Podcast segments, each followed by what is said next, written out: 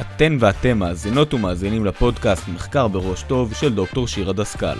הפודקאסט שעוסק בכל מה שקשור למחקר, נותן לחוקרות ולחוקרים כלים ושיטות לפרוץ עם המחקר קדימה ומלמד איך לעשות את המחקר בראש טוב. ברוכים הבאים לפרק נוסף בפודקאסט מחקר בראש טוב, שבו אנחנו מדברים על גישות, שיטות, כלים מנטליים ופרקטיים וכל מה שמעניין תלמידי ותלמידות מחקר לתואר שני ושלישי. אני דוקטור שירה דסקל, והפעם אני מאוד מאוד שמחה לארח את דוקטור ארי אחייז. היי ארי, איזה כיף שאתה כאן. היי hey, שירה, טוב לדבר. אני אספר קצת עליך.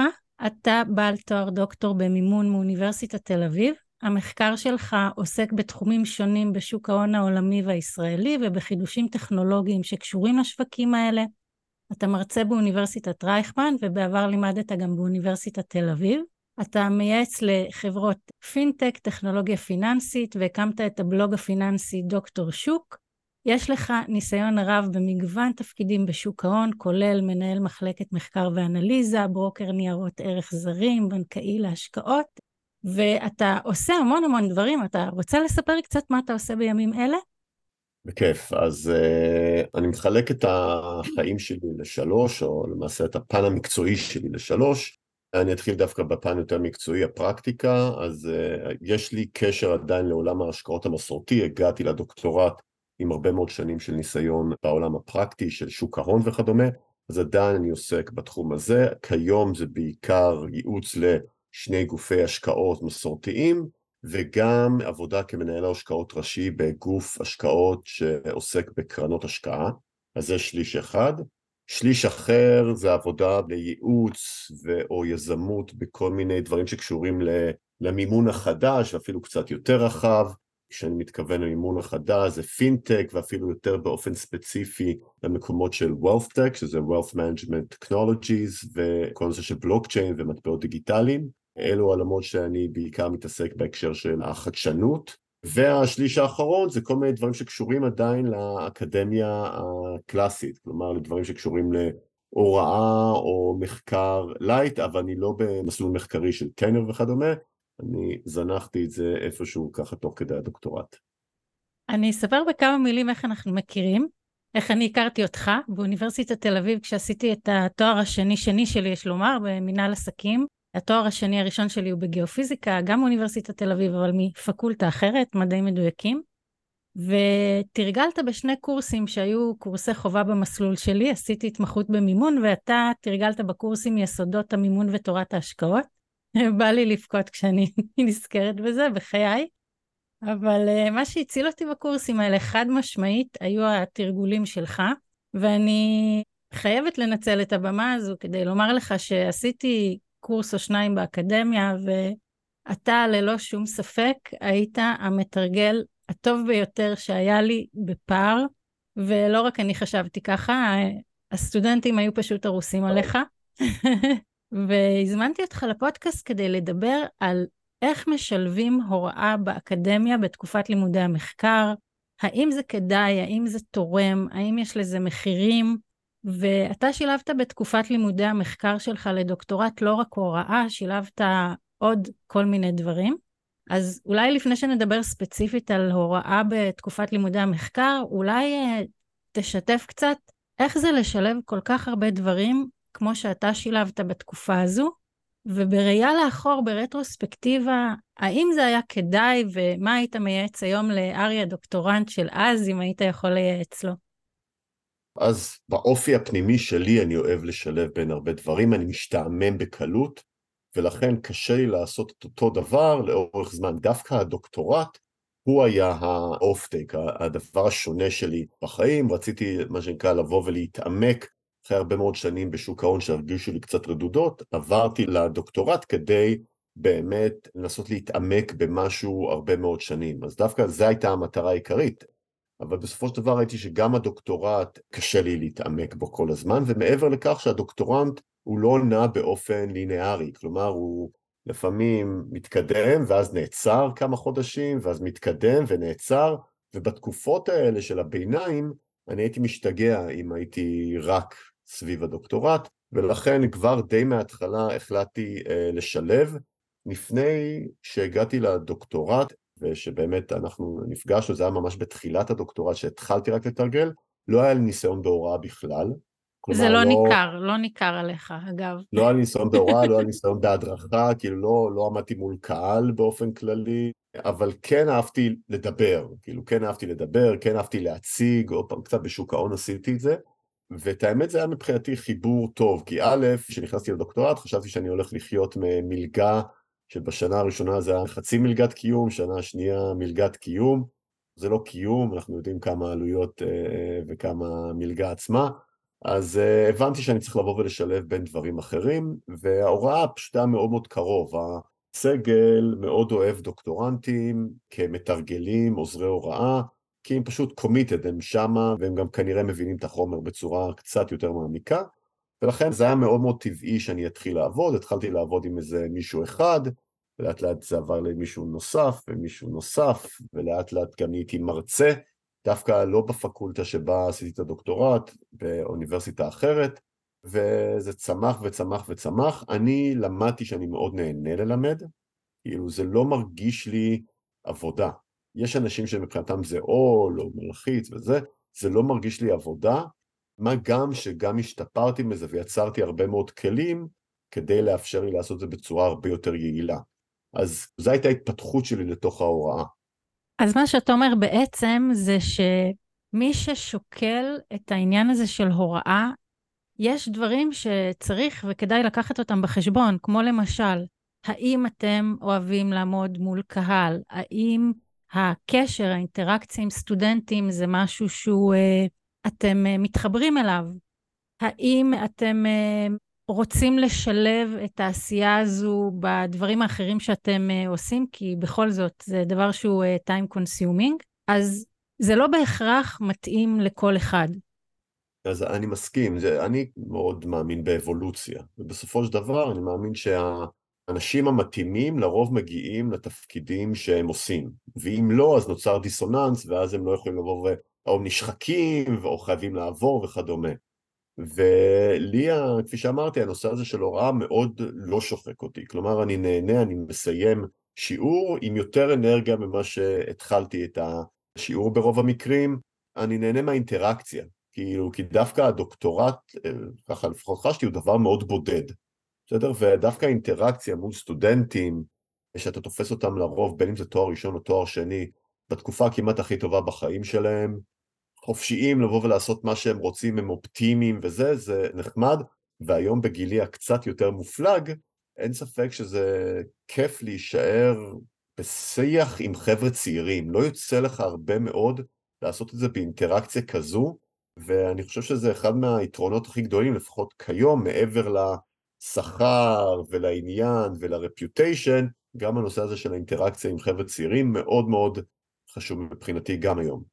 אני מאוד מתחברת למה שאתה אומר. גם אני uh, שימשתי כעוזרת הוראה בתקופה של uh, לימודי המחקר שלי לדוקטורט, והסטודנטים מביאים איתם איזשהו משב רוח רענן.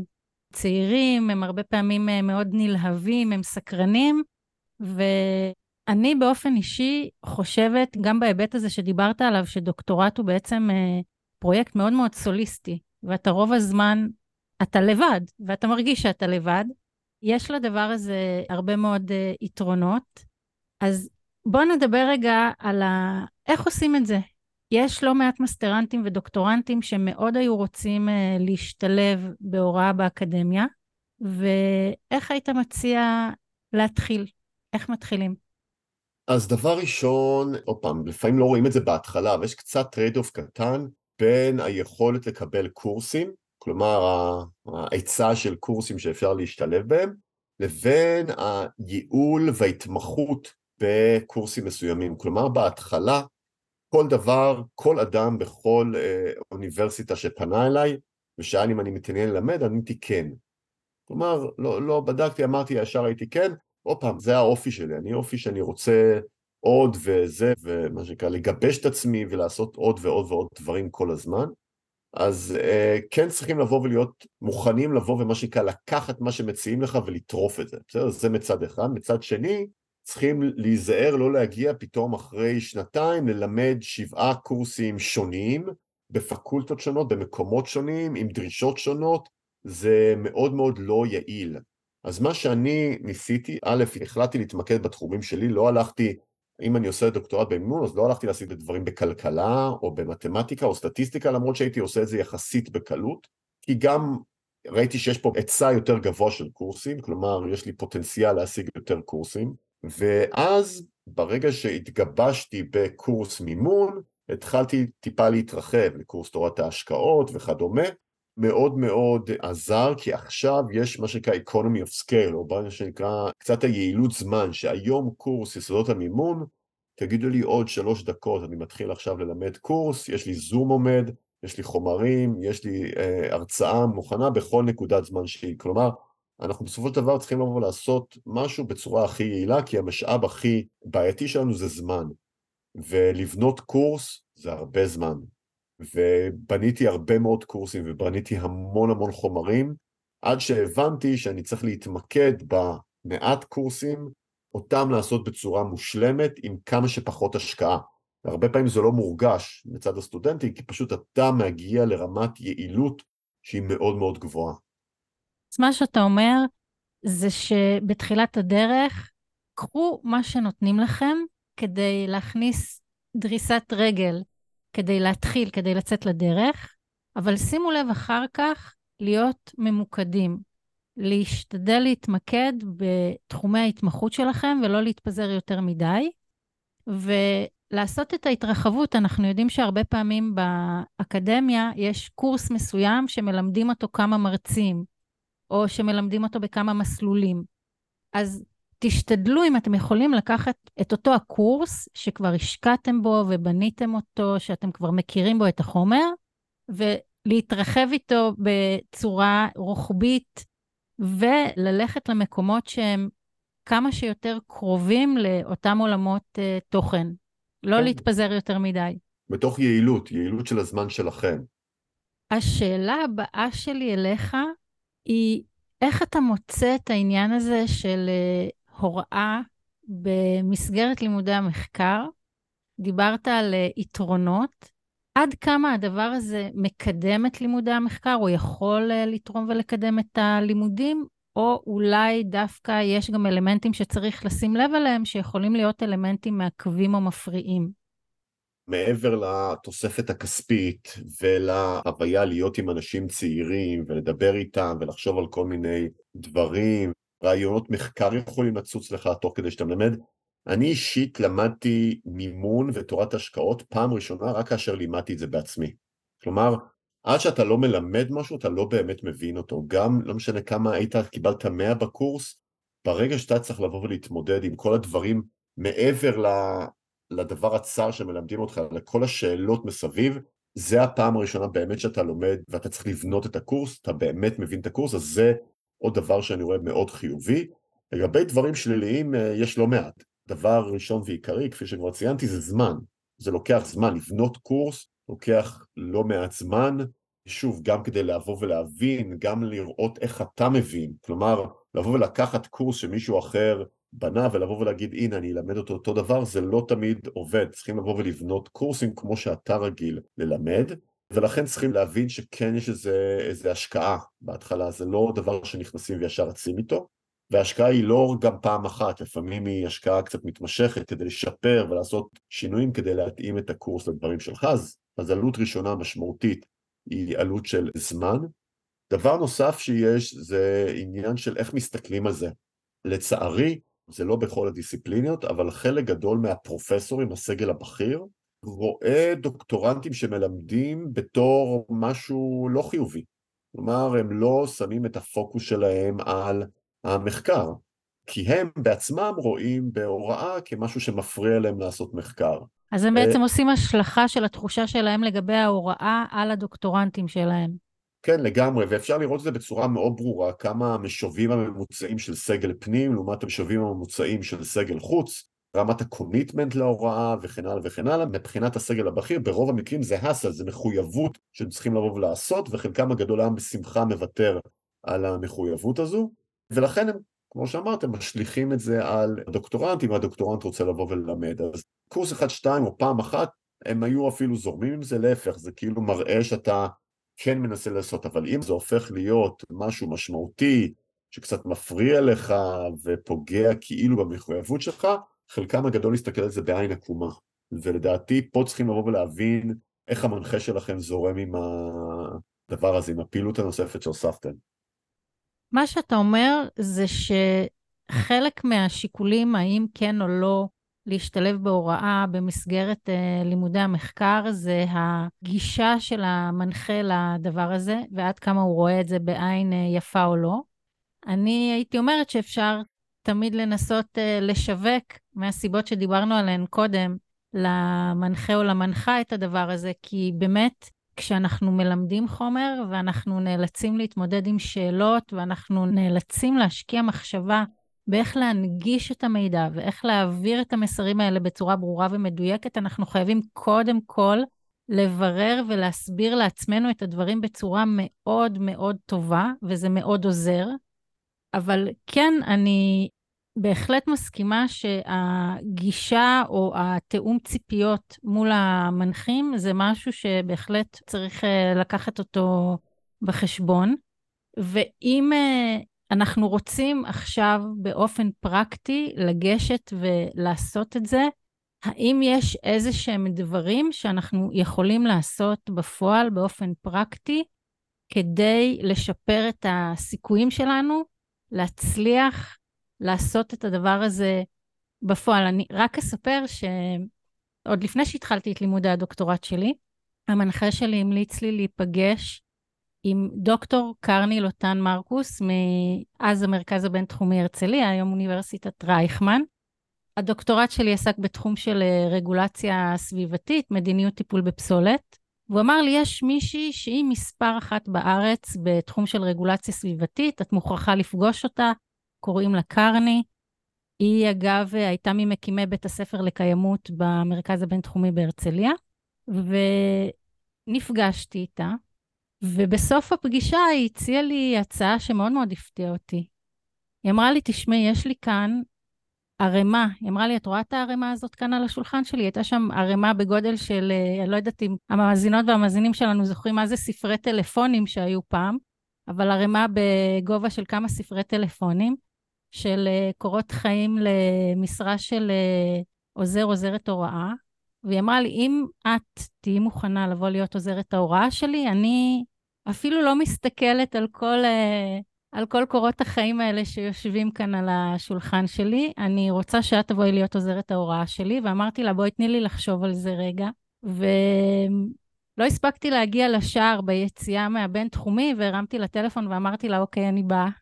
וככה אני התחלתי כעוזרת הוראה במרכז הבינתחומי הרצליה, וזה היה, לא יודעת אם להגיד מקרי, כי דברים אולי לא קורים uh, ככה לגמרי במקרה, אבל נניח שמישהו שלא נפלה עליו ככה הזדמנות באופן uh, כזה, וכן רוצה לעשות את הצעד הזה.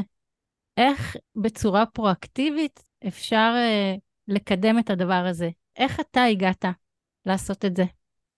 דפקתי הדלתות, נכנסתי, שאלתי מחפשים, שלחתי מיילים. את האמת, העבודת הוראה הראשונה שלי דווקא הייתה בשיעורי תגבור לסטודנטים באוניברסיטת רייכמן.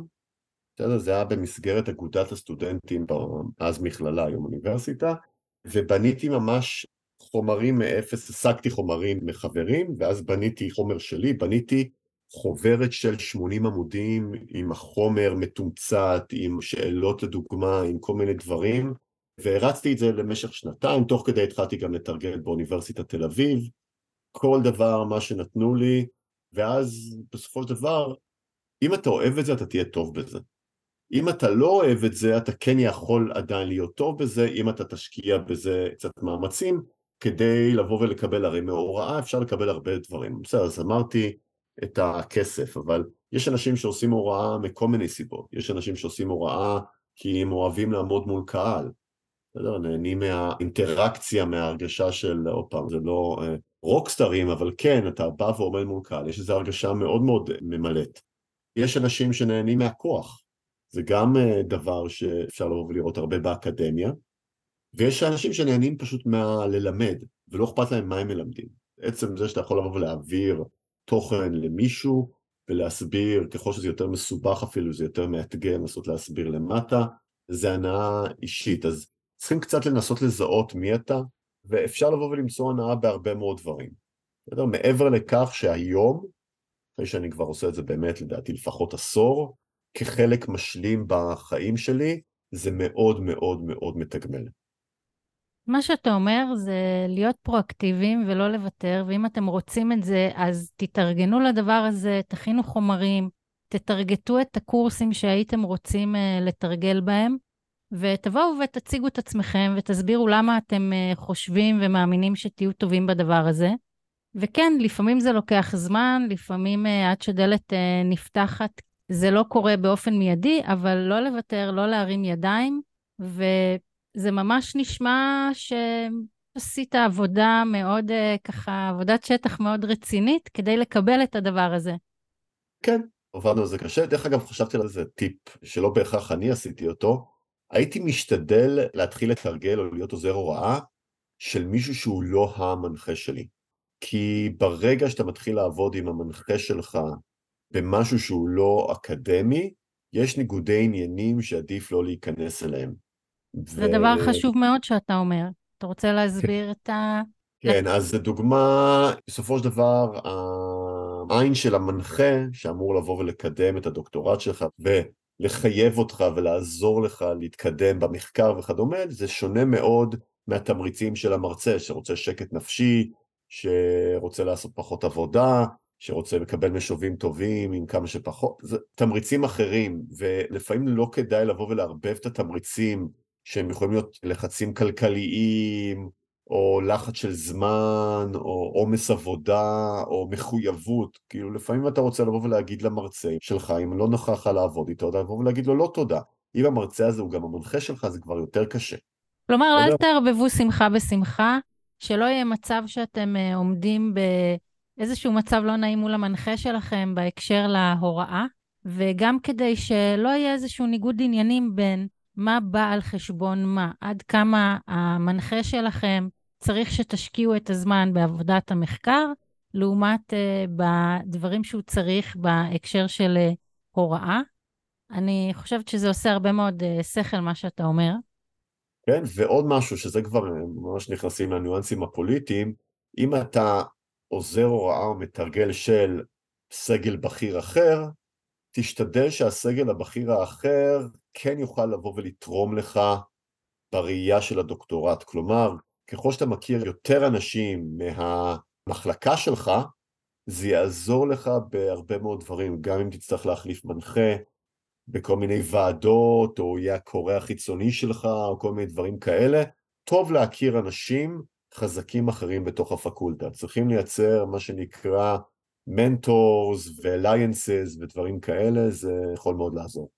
אני אוסיף על זה שגם כדאי שזה יהיה מישהו שמתחברים לסגנון האישי שלו ושנעים לעבוד איתו, כי לא תמיד זה המצב, ואני חייבת uh, שוב להזכיר את uh, קרני המקסימה, שאני אוהבת אותה מאוד מאוד, ואנחנו חברות, נשארנו חברות מאוד מאוד טובות עד היום, ובאמת היה תענוג צרוף לעבוד איתה. אז uh, כן, שימו לב שאתם uh, נכנסים למקום שגם יהיה נעים לכם לשהות בו וגם שיקדם אתכם.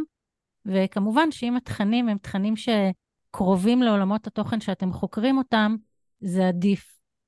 דיברנו קודם ככה קצת uh, בינינו, לפני שנכנסנו להקלטה, על הדברים שממשיכים איתם הלאה גם אחרי לימודי המחקר, ועל העובדה שבעצם לימודי מחקר הם איזושהי אפיזודה בסופו של דבר הם אפיזודה חולפת בחיינו, והרבה מאוד דברים שאנחנו עושים במהלך לימודי המחקר, אנחנו ממשיכים לעשות אותם גם הלאה. אז אני חושבת שגם בהקשר הזה, גם אתה וגם אני, ויש עוד הרבה מאוד uh, חבר'ה שהתחילו או השתלבו בהוראה באקדמיה במהלך לימודי המחקר והמשיכו עם ההוראה גם אחר כך. אז מהבחינה הזו, uh, אני אשמח לשמוע בפרספקטיבה שלך, איך אתה רואה את ה trade-off בין הדברים שאנחנו משלבים בתקופת לימודי המחקר, ואולי יוצרים, כי בסוף כל דבר שאנחנו עושים יוצר איזשהו עומס, הוא גוזל מאיתנו זמן, הוא אולי מסיט קצת את תשומת הלב שלנו מעבודת המחקר, ביחס לתרומה שיש לזה עבורנו לדברים שאולי נעשה אותם גם אחר כך. אז uh, מבחינת ההוראה, ולא רק ההוראה, גם דברים נוספים אחרים שעשיתי תוך כדי הדוקטורט, בשלבים שונים שלו כמובן, אני הבנתי די מוקדם בדוקטורט שאני לא מתכוון להמשיך ללימודי, מה שנקרא, לקריירה אקדמית מחקרית. פחות עניין אותי, אני אהבתי ואני עדיין אוהב לחקור ולקרוא מחקרים, אני עושה את זה הרבה מאוד, אבל אני אוהב לעשות את זה בשביל העניין ובשביל הפאן ולא בהכרח בשביל לבוא ולכתוב מאמר במשך שלוש-ארבע שנים. זה פחות מדבר אליי, כל ה... לבוא ולעשות את הסכום המחקרים שכל מוסד ומוסד דורש, אישית פחות מתחבר אליו, אבל כל הדברים האלה שעושים תוך כדי, וגם המחקר במקביל, למעשה בונים את העתיד שלך, לא משנה אם אתה ממשיך לעולם המחקרי, ועל אחת כמה וכמה דווקא אם אתה ממשיך לשלב או אפילו עובר 100% לפרקטיקה. כלומר, ההוראה מאוד מאוד עזרה לי בעמידה מול קהל, שיפרה את זה בצורת פלאים, היום אני נותן המון המון הרצאות כל שבוע בעולם של משקיעים, בעולם של חברות וכדומה, וחלק גדול מזה זה כלים שקיבלתי בהוראה, זה לא דבר שקיבלתי מהדוקטורט. בסדר? אז אני עדיין עכשיו יכולים לבוא ולתת לי נושא, להגיד עוד חצי שעה אתה עולה לדבר עליו, ואני לא אתחרפן ולא יודע מה לעשות עם עצמי, אני בא, ידע לאסוף את השלוש נקודות שאני רוצה לדבר עליהן, וידע להעביר אה, עשר דקות, רבע שעה, על משהו שלמדתי לפני רבע שעה. אז ההוראה מאוד מאוד עוזרת בביטחון של עמידה מול אנשים, שזה חלק אינטגרלי בכל דבר כמעט שעושים במהלך החיים. כפי שציינתי, זה משפר את המכה הספציפית. אני למדתי ותרגלתי, ואחרי זה עשיתי הרבה הוראה, ועושה הרבה מאוד הוראה, תחום של מימון, מימון, השקעות, שיש לזה עולם מאוד מאוד משמעותי בפרקטיקה.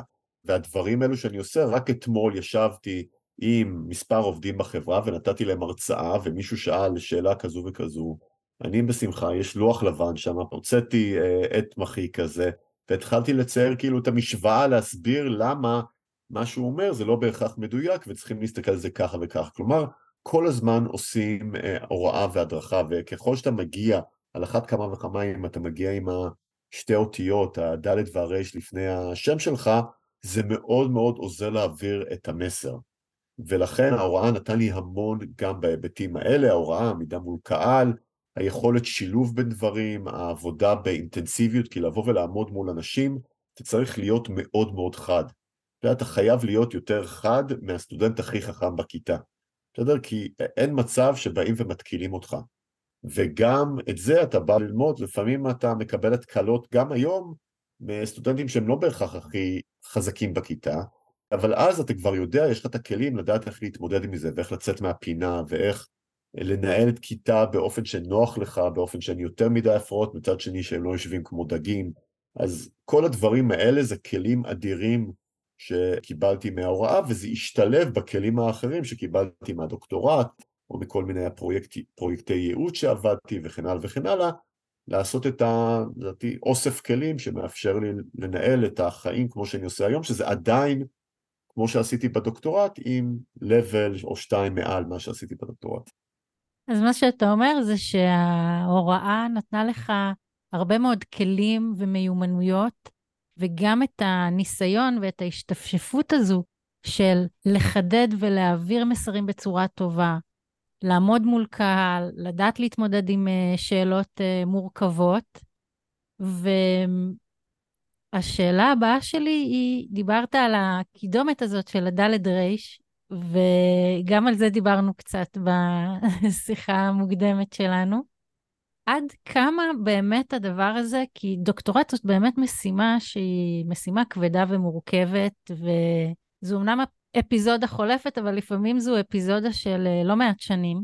עד כמה הפרויקט הגדול הזה, שתופס כל כך הרבה מקום בחיים שלנו, הוא כדאי והוא שווה והוא תורם לכל הדברים האחרים ש...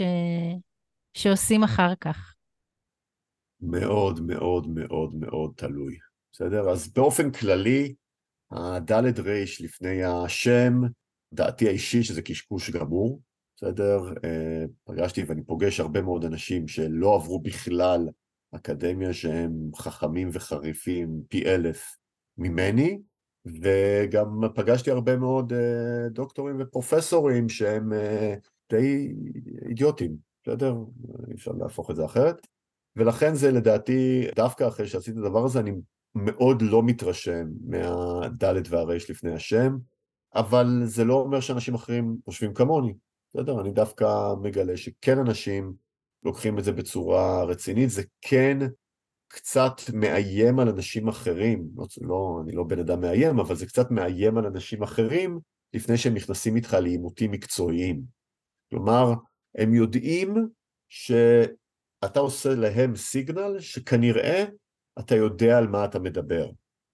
בסדר? והדבר הזה מאפשר לך, כי הרבה פעמים בוויכוחים ודיונים מקצועיים שיש לך, ותמיד יש לך, אתה לא חייב לבוא ולצעוק יותר, אתה לא חייב לבוא ולהיות הכי אה, אגרסיבי וכדומה בכל מיני ויכוחים כאלה, להפך, אתה יכול להיות בשקט, להקשיב, ואז במשפט אחד, שניים, לבוא ולתמצת את זה. זה דרך אגב אחד מהיתרונות העיקריים בדוקטורט, כאילו, כי אתה לומד לבוא ולקחת נושאים מאוד רחבים מאוד זה, ולדעת לתמצת את זה לפעמים לאיזה פסקה אחת שמצליחה להעביר את המסר. אז בהקשר הזה זה מאוד מאוד uh, תורם לי.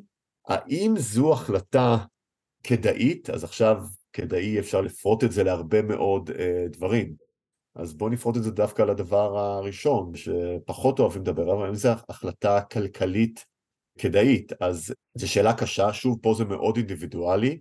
ברמה האישית שלי זו הייתה החלטה שהיא כדאית לי כלכלית גם. על אחת כמה וכמה שאני חושב שהאלטרנטיבה שלי הייתה להמשיך לעבוד בשוק ההון, שעבדתי כבר כמה שנים טובות, ולהמשיך. כנראה הייתי נשחק שם בצורה הרבה יותר משמעותית ולא מצליח לסיים, ומה שנקרא המציאות הייתה, הייתה גוברת על, ה, על השכר. כלומר, היה לי מאוד קשה לבוא ולהמשיך במסלול שהייתי בו בשוק ההון, ודווקא היציאה והחזרה המחודשת שלי לדברים שאני קצת שוק ההון, קצת חדשנות וגם רגל אקדמית, מאוד מאוד עוזר. חוץ מזה, ברמה האישית שלי, אני מאוד אוהב את הלייפסטייל. זה לייפסטייל מהמם, שאפשר לבוא ולשלב בהרבה מאוד דברים, שהמוח הוא ה... מה שנקרא, מה שדוחף אותך קדימה, שיש לך הרבה מאוד עניין, שאתה יכול לבוא ולשנות הרבה מאוד דברים, מצד שני אתה במידה מסוימת עצמאי, ואתה אדון לזמנך, ואתה מחליט איפה אתה בא ושם את ה-IQ שלך, או את החשיבה שלך בהם, זה מאוד מאוד אדיר. אם משלב את זה גם להוראה, אז אני אעצור. הוראה מבחינתי אני אוהב את זה, אבל מבחינתי זה גם כלי מאוד מאוד נוח. למה? כי אני עכשיו יודע, אז אני כבר לפני חודשיים וחצי יודע, מה אני הולך ללמד עד ספטמבר 2024. כלומר, זה נותן לי ודאות מאוד מאוד גבוהה על הדברים שאני אתן. כלומר, זה במידה מסוימת זה סוג של כרית ביטחון שלי, שאני יודע שיהיה לי שכר מוגדר בדבר הזה. כל שאר הדברים שאני עושה, זה אני בוחר את הפרויקטים שמעניינים אותי, את הדברים שמשתלבים לי, עוד פעם, זה צריך להשתלב עם הזמנים והכל, אבל זה מאפשר לי לנהל את חיי באופן אישי שלי, מאוד מאוד נוח לי. האם זה מתאים לכולם? ממש לא. יש אנשים שצריכים לקום ולדעת לאן הם הולכים באותו בוקר, ומאיפה הם חוזרים באותו ערב, ולא נוח להם המעברים האלה, אבל פה זה, כפי שאמרתי, מאוד אינדיבידואלי. יש גם תחומים, יכול להיות שזה תלוי דיסציפלינות, אני לא יודע מה קורה בעולם הספרות או האומנות. האם גם פה אפשר לבוא ולעשות את אותו דבר? אני לא יודע, אני לא יודע מה האפשרויות. בעולם שלי, בעולם של המימון וההשקעות והאקדמיה והמחקר וכדומה, לגמרי זה אפשרי. אז אני אנסה ככה לסכם את הדברים שדיברנו עליהם. לגבי uh, השתלבות בהוראה באקדמיה בתקופת לימודי המחקר, ודיברנו על זה שקודם כל, אתם צריכים לחשוב אם זה בכלל מתאים לכם מבחינת הסגנון. האם זה משהו שאתם uh, רואים את עצמכם ואוהבים לעשות, לעמוד מול קהל, לעבוד באינטראקציה עם הרבה אנשים. צריך לא מעט סבלנות ואורך רוח כדי לעשות את זה בצורה שהיא טובה. האם אתם uh, יכולים להכיל את זה מבחינת עומס הזמן שיש עליכם ודברים אחרים שאתם uh, עושים בתקופה הזו של לימודי המחקר? אבל אם אתם רוצים את זה, אז uh, המסר שלך הוא אל תוותרו, תשווקו את עצמכם, תכינו כל מיני חומרים כדי להציג למרצים פוטנציאליים שאתם יכולים לעבוד איתם, אבל טיפ שלך, אל תעבדו עם המנחים, כיוון שעלול להיות כאן אה, איזשהו אה, ניגוד עניינים. מה שכן, וזה אני אומרת תמיד, תיאום ציפיות לעשות מול המנחים, תמיד, תמיד, תמיד זה דבר חשוב. ואם המנחים מעקמים את הפרצוף כשאתם uh, אומרים שאתם רוצים להשתלב בהוראה, תחשבו איך אתם מתקשרים את הדבר הזה בצורה כזו שהמנחים uh, יוכלו לבלוע את זה. יש אגב מנחים שמאוד יעודדו את זה ומאוד uh, יפרגנו ויתמכו, אז שוב, זה תלוי בסגנון של המנחים שלכם. ותמצאו את האנשים שנוח ונעים לכם uh, לעבוד איתם, שזה תמיד נכון. אמרנו גם שהדבר הזה הוראה באקדמיה נותן הרבה מאוד כלים ומיומנויות וניסיון שילוו איתכם אחר כך uh, בהמשך החיים. שאלה כלים ומיומנויות וניסיון שלא צוברים אותם uh, בשום מקום אחר. דיברנו על זה שזה מפרה את המחקר, כיוון שזה מחייב אותנו באמת להעמיק ולחשוב ולהבין את הדברים בצורה מאוד מאוד טובה, כדי להיות מסוגלים ללמד אותם ולהסביר אותם לסטודנטים, וגם על זה דיברת ככה קצת בסוף, זה נותן מסגרת כלכלית. זאת אומרת, גם הדבר הזה הוא דבר שאי אפשר להתעלם ממנו, בסופו של דבר זאת גם uh, הכנסה. ואם זה משהו שאתם אוהבים לעשות ומתלהבים ממנו ונהנים ממנו, אז על אחת כמה וכמה.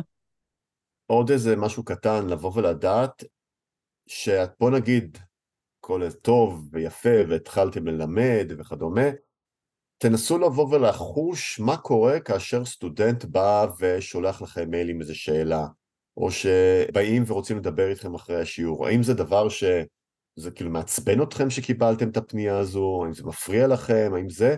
אם התשובה היא כן, אז עוד פעם, האם זה תלוי כי אתם עמוסים וכדומה וזה קשה להם, אבל בוא נגיד שאתם לא עמוסים באופן מיוחד וקיבלתם את זה ואתם לא מרגישים, יכול מאוד להיות שאתם פשוט לא נהנים מהאינטראקציה הזו כל כך עם הסטודנטים. אני שאני מקבל הרבה שנים אחרי שאני כבר מרצה, או פעם לא רק מתרגל, אני כבר מרצה, אני שנה שעברה לימדתי מעל 20 קורסים במספר מוסדות אקדמיים, מקבל פנייה מסטודנט וכדומה, אני ממש רוצה לענות לזה, אני ממש מאמין שזה חלק מהתפקיד שלי, וזה לא מבאס אותי וזה לא קשה לי. מצד שני, אם הפנייה לא מספיק טובה, אני אחזיר את המייל לסטודנט, אבל עדיין, בפועל אני מאוד מאוד מאמין בזה, וזה לא מבאס אותי שקיבלתי הרבה מאוד פניות מסטודנטים. להפך, אני רואה בזה דווקא אזור שאם פנו אליי עם שאלה, כלומר, הם מאמינים שאני יכול לבוא ולתת להם תשובה, ולמה לא? למה לא לעזור למישהו? אז בראייה הזו, אני לא מרגיש שאני עובד, לפעמים זה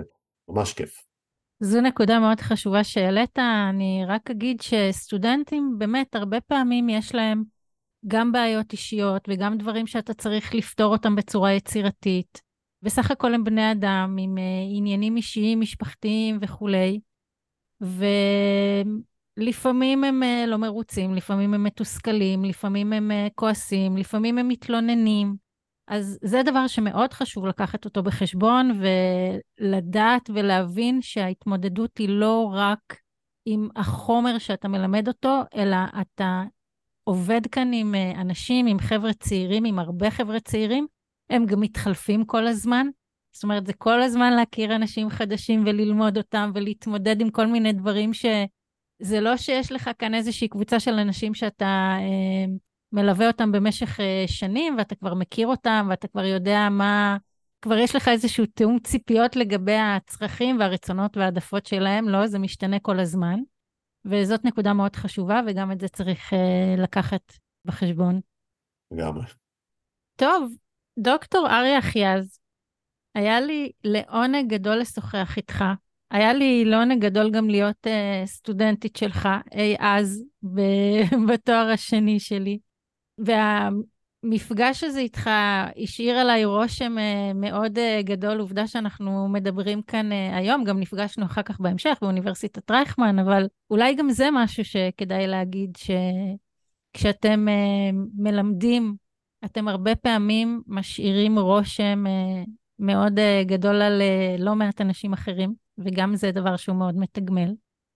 אז היה לי לעונג לשוחח איתך, ותודה רבה רבה שהתארחת בפודקאסט. תודה רבה לך. ולמאזינות והמאזינים, אם אהבתם את הפרק הזה, שתפו אותו, תשלחו לחברות וחברים שהפרק הזה יכול לעזור להם. אני גם מזמינה אתכם ואתכן לקורס דיגיטלי מקצועי, שבו אני מלמדת בסרטוני וידאו קצרים וממוקדים איך להתכונן לכנס אקדמי. אל תפספסו את ההדרכה המעולה הזו שהכנתי לכם. הקישור מחכה לכם ממש כאן מתחת לפרק. ולתכנים נוספים בואו לעקוב אחריי באינסטגרם ובפייסבוק, דוקטור שירה דסקל. ועד הפעם הבאה, תחקרו בראש טוב, נשתמע בפרק הבא. ביי ביי.